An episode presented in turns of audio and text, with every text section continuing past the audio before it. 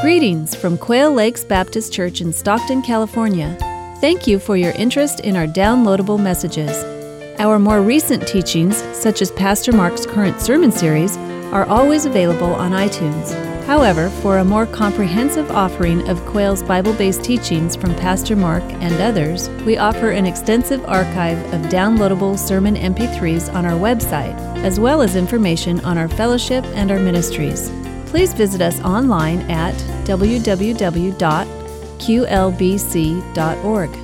These messages are also available on CD or cassette. For more information, please call our church office at 209 951 7380. We trust you will be blessed and edified by what you are about to hear. Thank you for listening.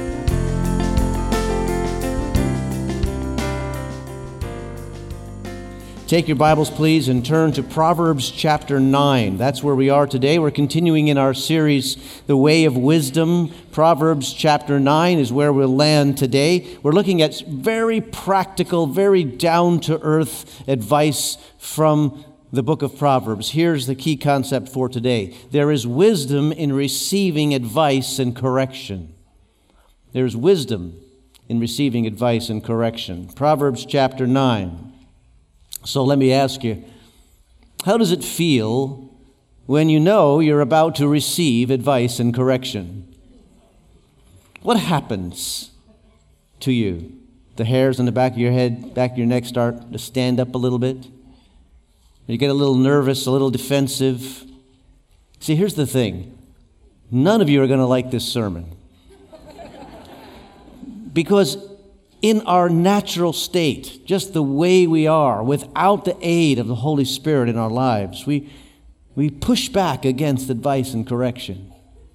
But we all need to receive it, and there are moments when we need to give it. Advice and correction. Let me tell you a story about a, an aging pastor who was meeting with his elder board. And as they were getting going, starting the meeting, an angel appeared in the conference room where the, where the elder board was.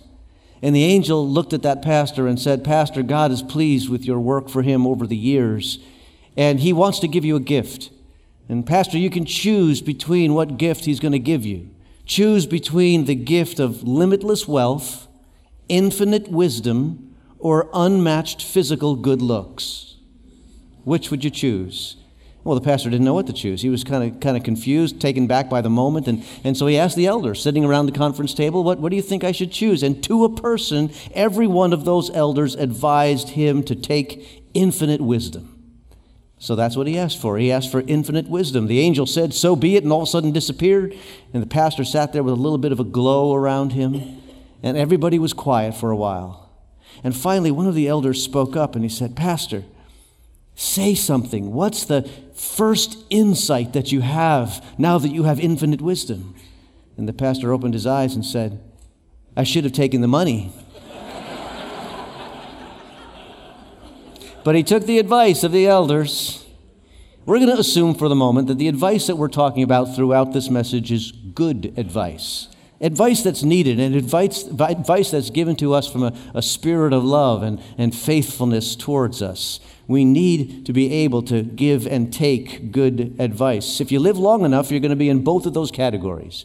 You're going to be in the category of somebody who needs to receive advice and who is put in the place to give advice. So let's read about it from Proverbs chapter 9, starting in verse 7. It says this Whoever corrects a mocker invites insult. Whoever rebukes a wicked man incurs abuse. Do not rebuke a mocker, or he will hate you. Rebuke a wise man, and he will love you. Instruct a wise man, and he, and he will be wiser still. Teach a righteous man, and he will add to his learning. Let's set the stage here for a moment because here in this passage we meet once again another one of these recurring characters throughout the book of Proverbs the mocker. Your translation may, may use the word scoffer. That's also uh, a translation there. Who is this person? Well, at minimum, this person is a prideful person.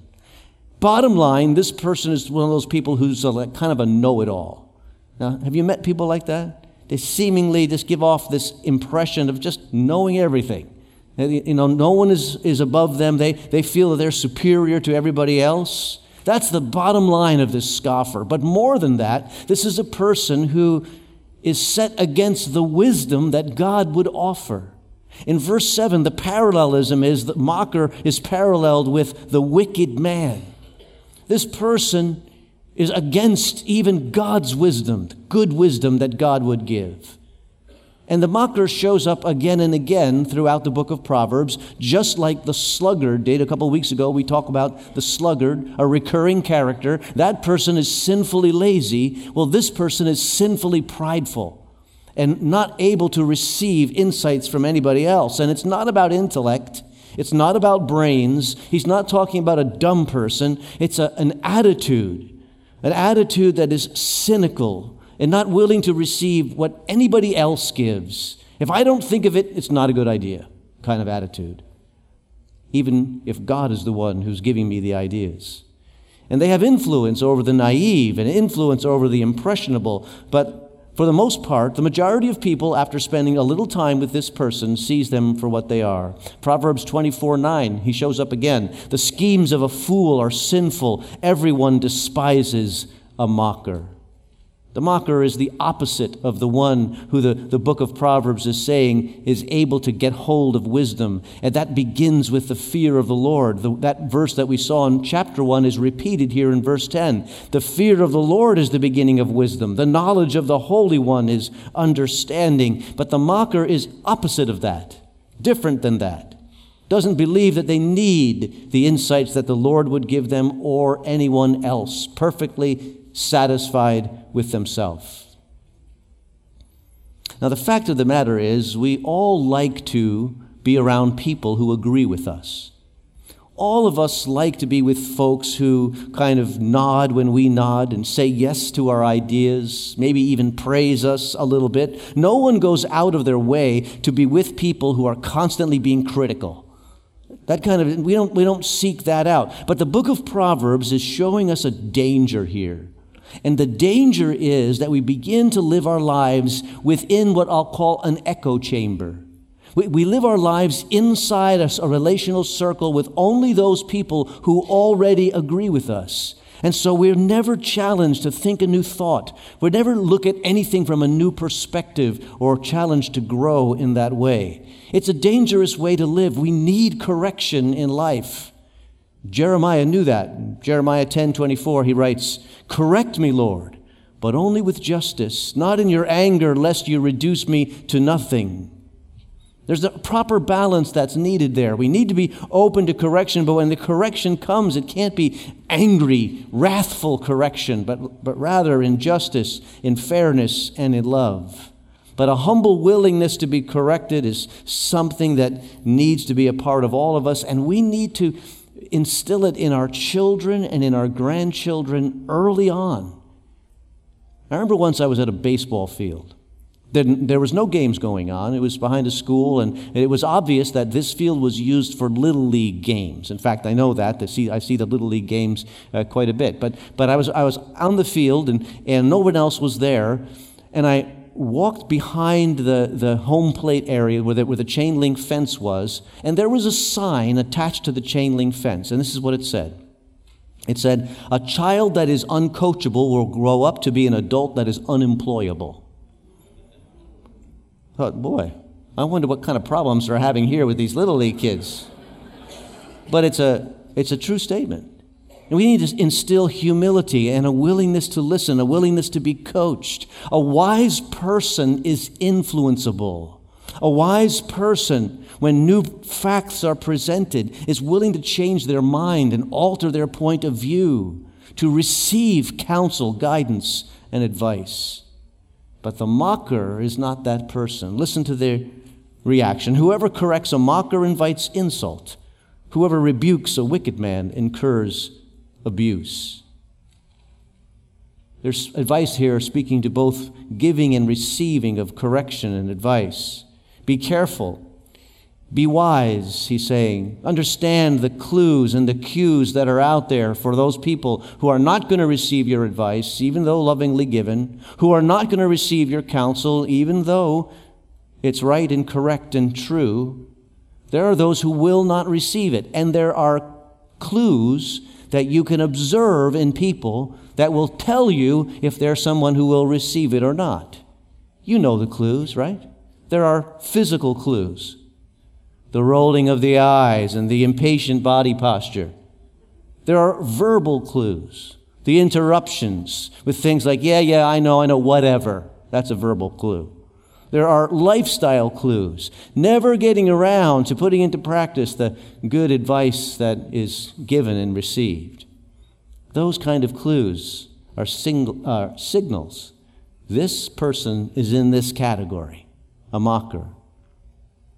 Now, if you listen carefully, you realize what I've just done is describe every one of us as a teenager. that is exactly the teenager, right? Kind of not receiving the advice, knowing better, verbally dismissive, kind of rolling the eyes. All of us have been there as teenagers.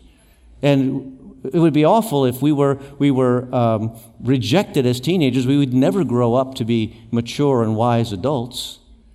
Mark Twain once wrote these words When I was a boy of 14, my father was so ignorant I could hardly stand to be around the man. But when I got to be 21, I was astonished with the progress that he made. We need to grow out of that adolescent pridefulness. But what the Proverbs are saying is that there are people around you who do not grow out of that. Just know that. There are people around you who get stuck there in that adolescent pridefulness and become unteachable. But the more we mature, the more we grow in humility. But the mocker doesn't. They're not willing to listen, they're not willing to learn and to grow. And the point that the, uh, the, the Proverbs are making here is identify them and don't be them. Don't be the mocker. They will come back with defensiveness and insult when you seek to give them advice. And that defensiveness and that insult comes in all sorts of uh, ways. There's blame. Well, maybe I do need to change, but it's your fault. There's vindictiveness. If you say that again, I'll see you in court. There's comparison. Well, maybe I do have a problem, but you should see the guy down at the office. He's way worse. And ultimately, there's hatred. Do not rebuke a mocker, verse 8 or he will hate you. Don't be that and flee that. But on the other hand, there's the reaction of the wise to advice and correction. Let's read it. Verse 8, the second section Rebuke a wise man, and he will love you. Instruct a wise man, and he will be wiser still. Teach a righteous man, and he will add to his learning. The first thing is, he will love you. The response from a wise man to advice and correction will be love. In fact, he will love you even though being instructed and rebuked. I'll tell you what, I think that's a high standard.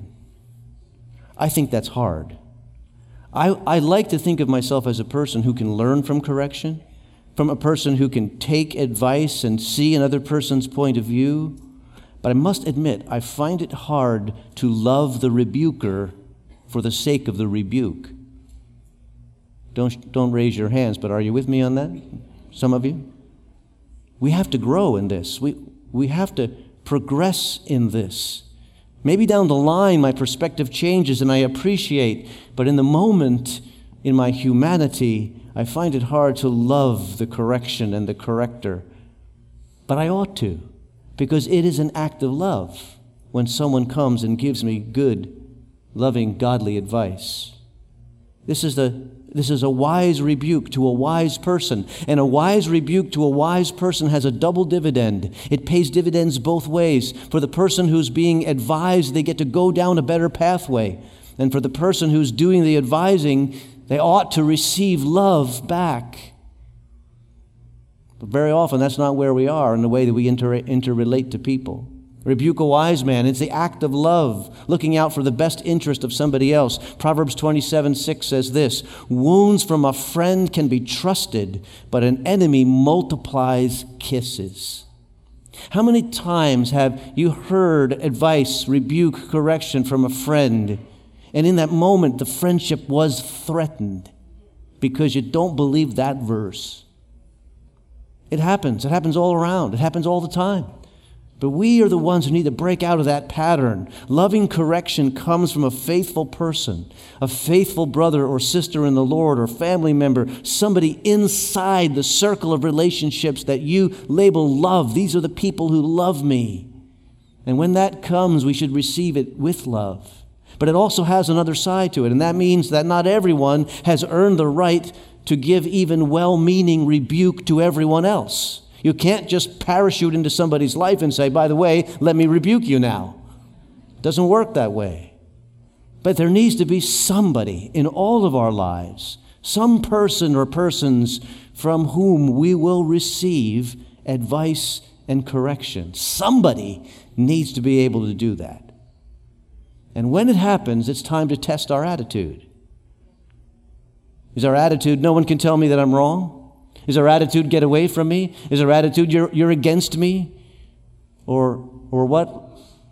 Because if those are the things that we respond with, even internally, we are in the category of the scoffer, the mocker, where we ought not to be.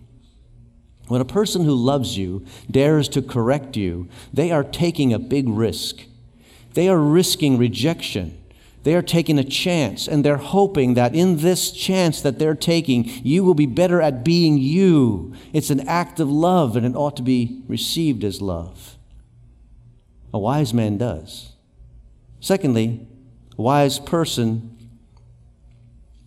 uh, is a person who uh, gains wisdom as they are advised. Look at verse 9, verse the first person instruct the wise man, and he will be wiser still. He's saying, invest your energies in teachable persons and be a teachable person. A truly wise person is wise enough to know, you know, I have a lot to learn. I have a long ways to go. There's a lot in me that still needs to be corrected, and I'm willing to have that worked on. I, received, uh, I, I read an article recently about a researcher. His name is Dr. Robert Good and he's a cancer researcher. What he does is he spends his time testing hypotheses in terms of what will be better at beating cancer. And, and that's what he does all the time. By all accounts, a brilliant man. They wrote about his work. But one of the th- comments of a coworker caught my attention in the article. His coworker said this Dr. Good never gets married to his hypothesis, so he doesn't have to go through the pangs of divorce when he's proven wrong. I thought, boy, that's a good idea. Don't marry your opinions too early. It may lead to a painful divorce. And that hurts when it has to happen. See, here's a wisdom test. Would people around you say that you listen well to their points of view? Would people around you say that you're teachable when they bring a new thing to your attention? Would the people around you say that you gratefully receive being lovingly corrected? See, the test is not what you intend to do or what you wish to do, but the test is how would the people around you actually answer those questions about you? The foolish man would rather be destroyed by compliments than saved by correction. Corrie ten said this Our critics are the unpaid guardians of our soul. Receive and give advice and correction. So, how do you do that? What's the What's the method? Well, interestingly enough, back in the book of Exodus, in chapter 18, Moses, of all people, kind of the pinnacle leader of his time, Moses needs to receive correction. He's doing something in his leading of the nation that just is not the way to go. He's stretching himself so thin that he's really hurting his cause. And what he needs to do is he needs to mobilize other leaders around him so that they can come alongside of him and the vital work that he's doing can get done, done in a multiplied way. That's the scene. And of all people, it is his father in law that comes to him to give advice. And the very first thing that his father in law does, that the corrector, if you're in a role of being a corrector, needs to do, the very first thing is to ask clarifying questions. That's what Jethro does. He starts with a question. Exodus 18:14 says this: "Why do you alone sit as judge while all these people stand around you from morning until evening?" Asking that clarifying question gave Moses a moment to think about what he was doing to think about why he's doing it. What are the reasons for that?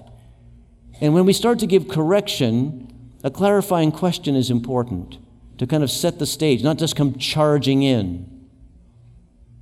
But if, even if Moses would have had a, a reason for what he's doing, Jethro had a point that he wanted to communicate.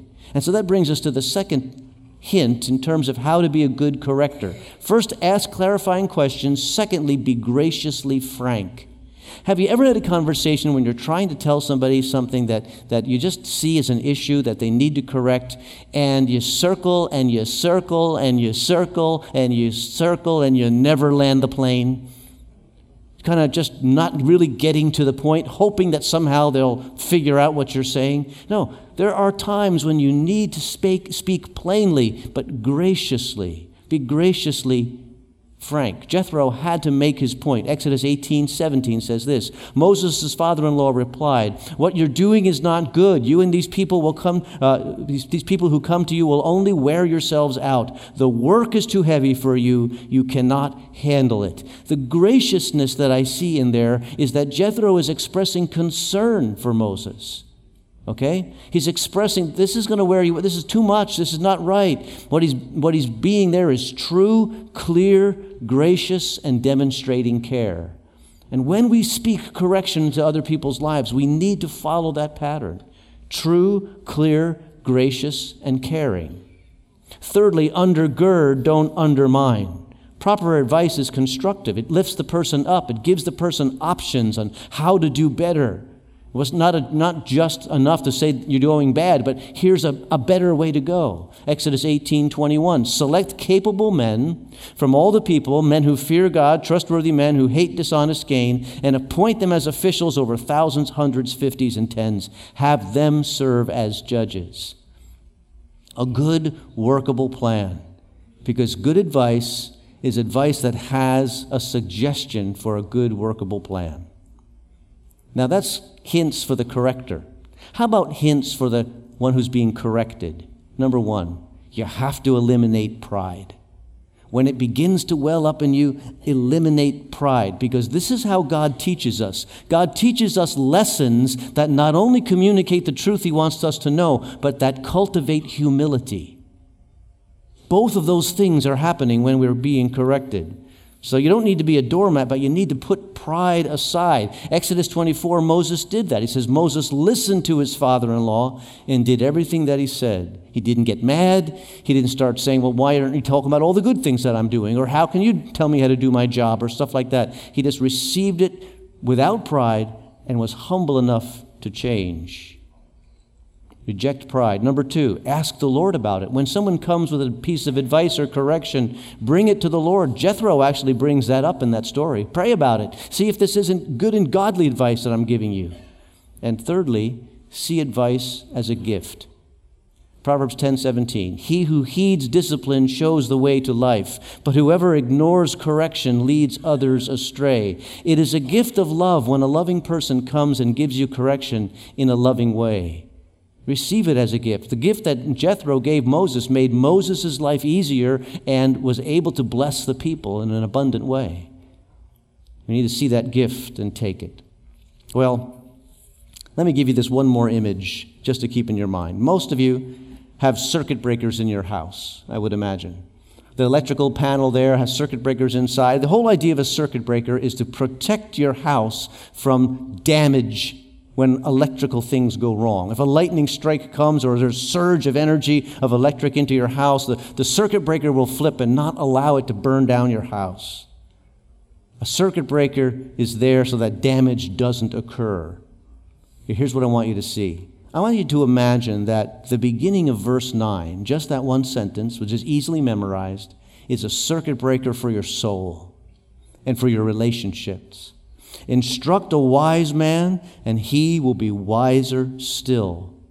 I want you to imagine that you're taking that sentence and installing it in your brain and installing it in your heart.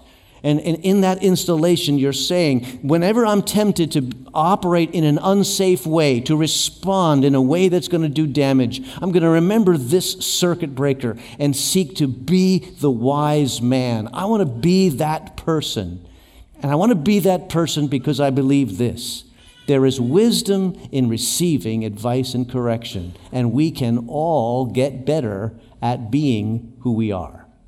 Let's pray together. Heavenly Father, we thank you that your word gives us some so practical advice, practical insight into how we're supposed to live in relationships with each other. And Lord, there will be times, maybe at work this next week, or maybe in the meeting, in the committee that we're on, or, or wherever it's going to be, that, that these very principles will be put into place. There's going to be moments in our home and, and uh, in our families where these ideas will need to be lived out. Help us to do it with humility and with love. Help us to do it recognizing that as we obey your word, we are learning more about you and growing more to be like you. That's what we want. And so help us accomplish that, we pray. In Jesus' name, amen. The team is back to lead us in a closing song. Let's stand together as we sing. Before we leave this place, let's ask for more of Jesus this morning.